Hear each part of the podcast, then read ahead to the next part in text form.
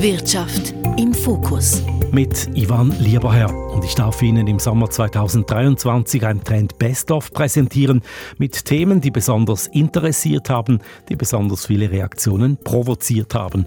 Und dazu gehört zweifellos die Sendung über das Phänomen Gender Marketing. Also, dass die Werbung Kindern schon zeigt, welche Produkte für ihr Geschlecht sein sollen. Das zementiere alte und fragwürdige Rollenbilder, sagen Kritikerinnen und Kritiker. Trotzdem wird das Gender Marketing munter weiter betrieben.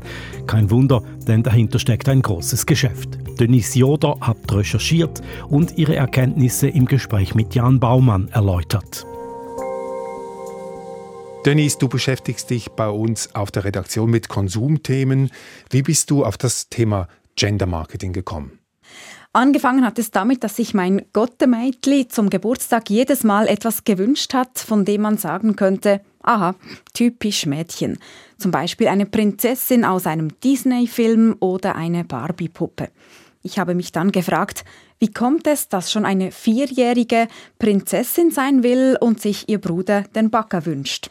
Klar, Rollenvorbilder in der Familie spielen sicher eine Rolle oder womit die anderen Kinder spielen.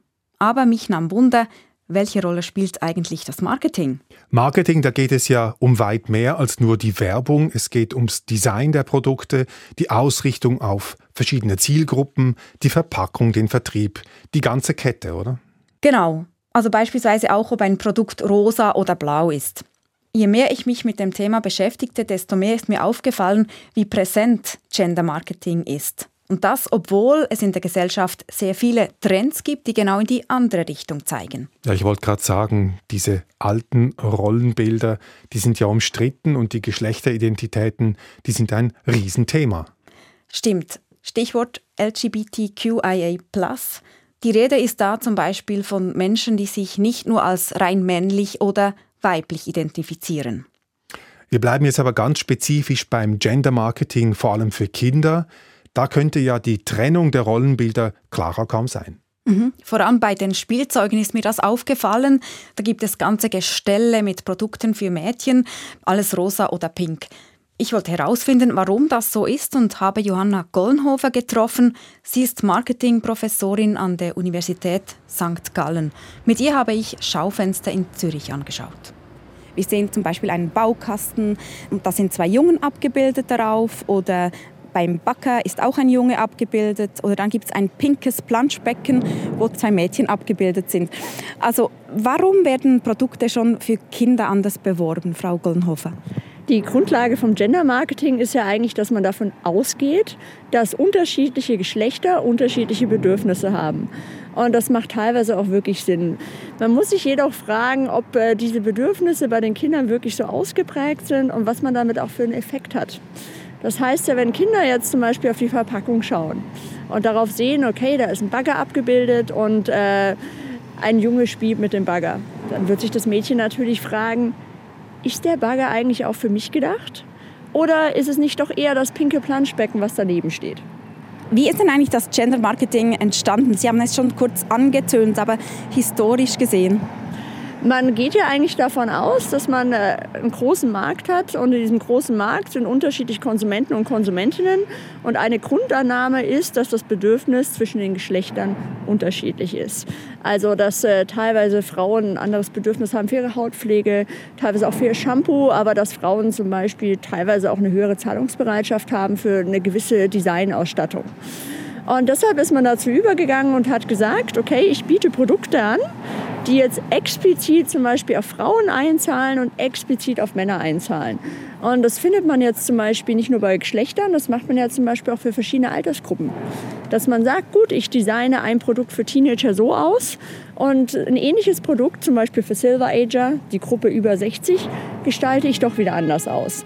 Also diese Unterscheidung hilft einem einfach im Marketing, dass man sagt, man bietet der Gruppe, also der, Kau der Kaufgruppe, ähm, zugeschneidertere Produkte an. Verkaufen sich denn Spielzeuge wirklich besser, wenn sie jetzt gezielt Mädchen oder Jungen ansprechen sollen? Ich denke, was man bei diesen Spielzeugen besonders sieht, ist wirklich auch die Rolle des Marketings. Wie die Rolle des Marketings es wirklich schaffen kann, auch, sagen wir mal, gesellschaftliche Konventionen zu verstärken und auch mitzuformen. Und ich denke, das darf man wirklich nicht unterschätzen, wie viel wirklich etwas, was auf der Produktverpackung abgebildet ist, wie stark das wirklich darin eingreifen kann, wie Kinder sich auch verhalten und welche Produkte sie sich auch zum Beispiel dann zu Weihnachten oder zu Ostern wünschen. Playmobil wirbt hier für ein Dollhaus, also ein Puppenhaus. Da sieht man eine weibliche Figur, die am Nähen ist und den Haushalt macht. Mhm. Also hier sehe ich jetzt keine männliche Figur. Und Kritiker sagen und Kritikerinnen, da drängt man einfach Kinder schon sehr früh in diese Stereotypen oder anders gesagt, wie sollen beispielsweise Männer mehr Care-Arbeit zu Hause übernehmen, wenn schon die kleinsten Kinder lernen. Also der Haushalt, das ist dann etwas für die Frauen. Ich würde sagen, die Verantwortung ist hier natürlich ein bisschen verteilt. Also einerseits sieht man schon den Hersteller, der diese Produkte herstellt, wo dann zum Beispiel äh, neben dem äh, Puppenspielhaus einfach nur die Mädchen abgebildet werden. Dann hat man natürlich eigentlich auch noch der Laden, der das Ganze verkauft. Aber ein Teil der Verantwortung liegt natürlich auch bei den Eltern, die dann genau diese Produkte wieder auch kaufen für die Kinder.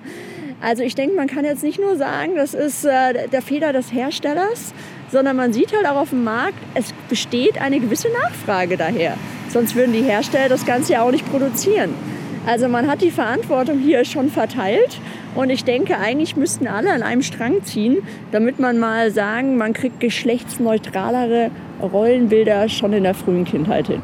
Es ist wie bei Nachhaltigkeitsthemen, da wird oft auch diskutiert, was sich denn zuerst ändern müsste ob zuerst die Nachfrage der Kundinnen und Kunden nach nachhaltigeren Produkten steigen müsste oder ob zuerst mehr nachhaltige Produkte angeboten werden müssten. Und bei geschlechtsneutraleren Produkten sei das dasselbe. Alle müssten am gleichen Strang ziehen, sagt Johanna Gollenhofer. Bevor wir über die Finessen des Gender Marketing sprechen, was sagen eigentlich die Spielwarengeschäfte dazu, dass Produkte für Mädchen anders beworben werden als das Spielzeug für Buben?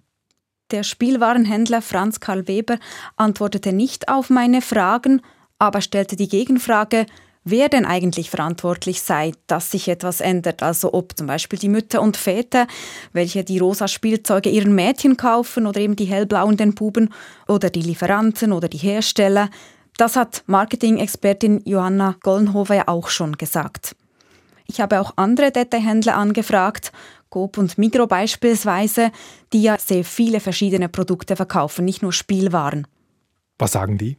Coop schreibt, sie seien stark sensibilisiert auf das Thema Rollenbilder und man vermeide grundsätzlich klassisches Gender Marketing. Außerdem würden Kinderkleider nicht mehr nach Geschlechtern aufgeteilt. Bei der Migro tönt es ähnlich. Gender-stereotypes Marketing, das gehöre der Vergangenheit an. Interessant, offenbar befassen sich die Detailhändler sehr intensiv mit dem Thema. Ja, gerade große Unternehmen stehen vermehrt unter Beobachtung der Kundinnen und Kunden. Sie können es sich kaum mehr leisten, in der Werbung mit Stereotypen zu arbeiten, ohne dass es heftige Reaktionen gibt. Aber bei Produkten, die sie nicht selber herstellen, etwa den Barbie-Puppen oder Lego, können sie das Marketing natürlich kaum beeinflussen. Das Bewusstsein für die Probleme ist also da, offensichtlich, aber die wirtschaftlichen Interessen, die sind auch da, die sind offensichtlich auch ein wichtiger Faktor. Ich nehme an, die Hersteller von Kinderspielzeug etwa, die, die unterscheiden zwischen Mädchen- und Bubensachen, weil das Geld einbringt. Ja, es gibt Untersuchungen, die zeigen, dass sich Produkte besser verkaufen, wenn sie gezielt Mädchen oder Buben, respektive Frauen oder Männer ansprechen. Es gibt da sogar einen Fachbegriff, Pinking Up nennt sich das dann in der Marketingsprache. Das heißt also, wenn sich ein Produkt, das Mädchen oder Frauen ansprechen soll, nicht verkauft, macht man es pink und schon wird es gut gekauft. Und analog dann das gleiche sozusagen in blau für die Buben. Genau, aber ob es einen Fachbegriff dazu gibt, weiß ich nicht. Wie viel Geld wird dank Gender Marketing gemacht? Zahlen gibt es nicht, weil ja gar nicht gemessen werden kann, wie gut sich ein Produkt in einer anderen Farbe verkauft hätte zum Beispiel. Aber allein der Spielwarenmarkt ist ein Milliardengeschäft, von Kinderkleidern und der Film- und Gaming-Industrie noch abgesehen. Fast überall spielt ja das Gender Marketing hinein. Und da sind ja wohl auch große Konzerne, große Firmen, ganze Branchen unterwegs, oder? Ja, Disney ist da ganz vorne mit dabei. Der Medienkonzern hat sich nach und nach beliebte Filmfiguren einverleibt, wie Iron Man zum Beispiel oder Spider-Man. Disney verdient mit Lizenzgebühren für Filmfiguren Geld, also wenn zum Beispiel ein Duschgel mit einer Eisprinzessin oder Bettwäsche mit Superhelden verkauft wird, verdient Disney jedes Mal mit. Allein letztes Jahr hat der Konzern mit solchen Lizenzgebühren rund 56 Milliarden US-Dollar eingenommen, schätzt der Schweizer Spielwarenverband.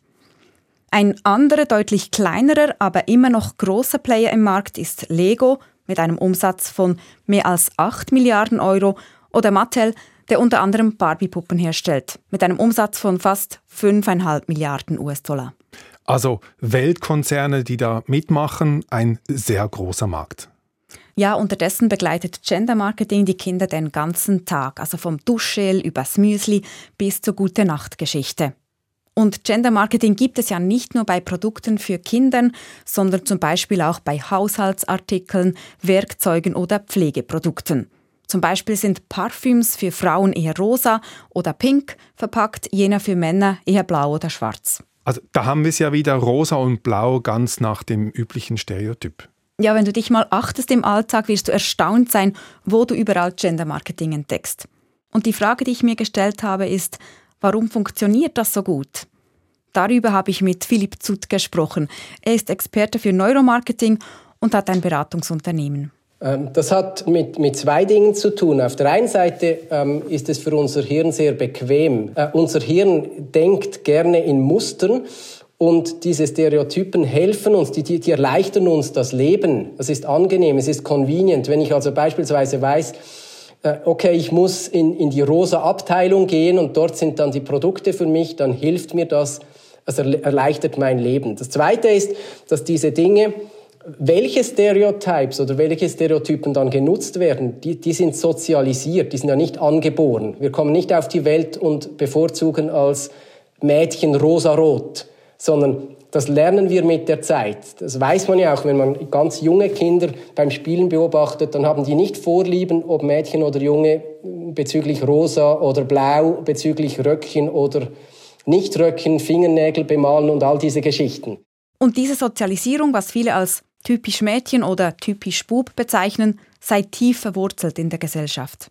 Also da kommt etwas dazu, was man Mere Exposure Effect nennt. Das heißt, je mehr oder je öfter ich etwas gesehen habe, ähm, desto besser ist es auf der einen Seite natürlich verankert, aber auch desto eher fühle ich mich dazu hingezogen. Also wenn ich immer höre, dass Rosa für Mädchen ist, dann mag ich als Mädchen Rosa eben auch. Und solche Muster wieder wegzubringen aus der Gesellschaft sei schwierig, sagt Philipp Zutt.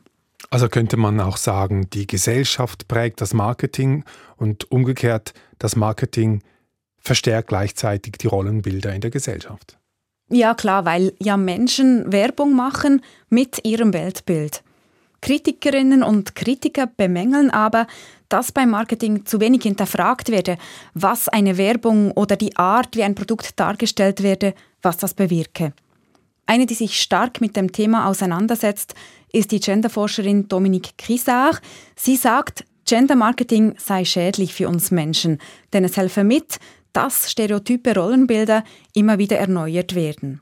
Sie findet das schlecht, zum Beispiel Bilder von Mädchen und Frauen, die das Gefühl haben, schön und schlank sein zu müssen, um zu gefallen. Weiterhin zentral ist auch diese Vorstellung eben, Frauen sind diejenigen, die sich emotional kümmern, sich sorgen um andere, eben diejenigen sind, die den Kuchen backen fürs Büro und natürlich für die Familie. Das sind alles Vorstellungen, die produziert werden durch das Gender Marketing, die sind sehr stereotyp und werden so ähm, dargestellt, als ob sie eben natürlich wären. Dabei ist da ganz viel Arbeit dahinter, auch von Frauen, die dann das ständig leisten müssen und eben eine Erwartungshaltung von der Gesellschaft. Und die wird mitproduziert durch das Gender Marketing. So wird zum Beispiel die Erwartungshaltung aufrechtgehalten, dass sehr viel unbezahlte Arbeit von Frauen geleistet wird. Und es hat Folgen für die Berufswahl von jungen Frauen und Männern. Für Männer sei Gender Marketing genauso schädlich, sagt sie. Auch sie würden in stereotype Rollenbilder gezwängt. Zum Beispiel in die des Ernährers, der keine Schwäche zeigen darf und stets stark sein muss, sagt Dominique Crisard. Das sind Stereotypen, die werden durch diese Superhelden, die Piratengeschichten, die Feuerwehrmänner, die immer am Retten sind, aber eben auch immer am ähm, Gefahren sich aussetzen. Das ist schädlich und das hat damit zu tun, eben, dass eben Männer auch später risikohafter sind, anders mit Gesundheit umgehen. Und ähm, dazu gibt es schon einige Studien. Es gibt auch Organisationen wie Pink Stinks oder Let Toys Be Toys. Also Spielsachen sollen Spielsachen sein, die sich gegen aggressives Gender-Marketing stark machen. Also da regt sich Widerstand. Ja, um gegen Gender Marketing vorzugehen, hat Spanien kürzlich sogar ein Gesetz eingeführt. Werbung für Spielzeug, das sich etwa auf Pflege, Hausarbeit oder Schönheit bezieht, darf sich nicht nur an Mädchen richten und solche, die für Tatkraft, körperliche Aktivität oder Technik steht, nicht speziell an Buben. Also die Werbung für die Puppe darf sich nicht nur an Mädchen richten und die für den Technikbaukasten nicht nur an den Buben. Nun, solche Gesetze gibt es bei uns in der Schweiz nicht, bisher zumindest, aber vielleicht befassen sich ja die Firmen selbst oder die Branchenverbände mit dem Thema. Ich habe nachgefragt, also der Spielwarenverband, der schreibt, man sehe es nicht als die Aufgabe des Verbands, die Werbemaßnahmen der Mitglieder zu reglementieren. Also der Verband will natürlich seine Mitglieder nicht verärgern. Aber von der anderen Seite gibt es eben Kritik, etwa von Genderforscherinnen oder Organisationen, die sich gegen aggressives Gendermarketing stark machen. Da frage ich mich, gehen die Werbetreibenden darauf ein? Ja, tatsächlich lässt sich ein Gegentrend beobachten. Es ist zwar noch eine Nische, aber man findet immer mehr geschlechtsneutrale Produkte. Das ist mir auch auf dem Rundgang durch die Stadt mit der Marketingprofessorin Johanna Gollenhofer aufgefallen. Hier im Schaufenster sehen wir auch Sandspielzeug. Das ist in neutralen, so braun, bräunlichen Farben. Stellen Sie auch fest, dass sich die Hersteller mehr bewusst sind heutzutage, dass sie eben auch nicht Kinder schon in diese Rollen drängen? Also man hat es ja öfters in letzter Zeit auch auf Social Media gesehen, der Aufschrei der Konsumenten und Konsumentinnen, teilweise gegen sehr stereotypische Darstellungen. Wie zum Beispiel auch ähm, bei Barbie sieht man das öfters wieder. Und man sieht schon, dass diese Aufschreie teilweise auch zum Umdenken führen. Und man sieht, dass ein paar Hersteller, auch wie Barbie, hat sich jetzt gesagt, okay, wir überlegen nochmal, wie wir diese Familienkonstellationen daheim darstellen dass die sich wirklich auch Gedanken machen. Oder ich finde, was man auch immer wieder bei Lego ein bisschen stärker sieht, ist, dass der Lego hier auch so ein bisschen Schritt für Schritt in eine geschlechterneutralere Darstellung eigentlich weitergeht. Was ist eigentlich mit Leuten, die sich beispielsweise keinem Geschlecht zuordnen? Werden die eigentlich beim Marketing heute noch vergessen? Grundsätzlich überlegt man sich ja auch erstmal im Marketing, welche Gruppen sind groß genug. Und äh, wahrscheinlich ist im Moment diese Gruppe einfach noch entweder zu klein oder zu wenig sichtbar. Wenn die Gruppe größer wäre und sichtbarer wäre, würde sicher auch mehr darauf abgestimmt werden. Aber was man ja heutzutage auch schon sieht, es gibt ja schon ein paar Produkte, die darauf wirklich abgestimmt werden. Oder es gibt auch schon Marken, die viel mehr in diese geschlechterunspezifische Richtung gehen. Also nebst dem ganzen Gender-Marketing gibt es auch einen Gegentrend. Wie ist das? Nehmen die Hersteller oder auch die Geschäfte, die dann solche Produkte verkaufen, nehmen die Umsatzeinbußen in Kauf? Nicht unbedingt. Es gibt Firmen, die sich ganz klar im Markt so positionieren, nur genderneutrale Produkte anbieten und damit ein Publikum ansprechen, das eben solche Produkte kaufen will. Im Kleinen funktioniert das gut, es ist einfach noch nicht die große Masse, es ist noch eine Nische. Kann man zusammenfassen, so umstritten das Gender Marketing ist, es wirkt und es wird wohl auch noch eine Weile Praxis bleiben. Ja, davon gehe ich aus. Alte Rollenbilder und Klischees von den Mädchen, die mit den Puppen spielen und den Buben mit den Feuerwehrautos, die sind eben stark verankert in der Gesellschaft und deshalb wird es gerade beim Marketing für Kosmetikprodukte oder Spielzeuge vorerst so bleiben, hier rosa, dort blau.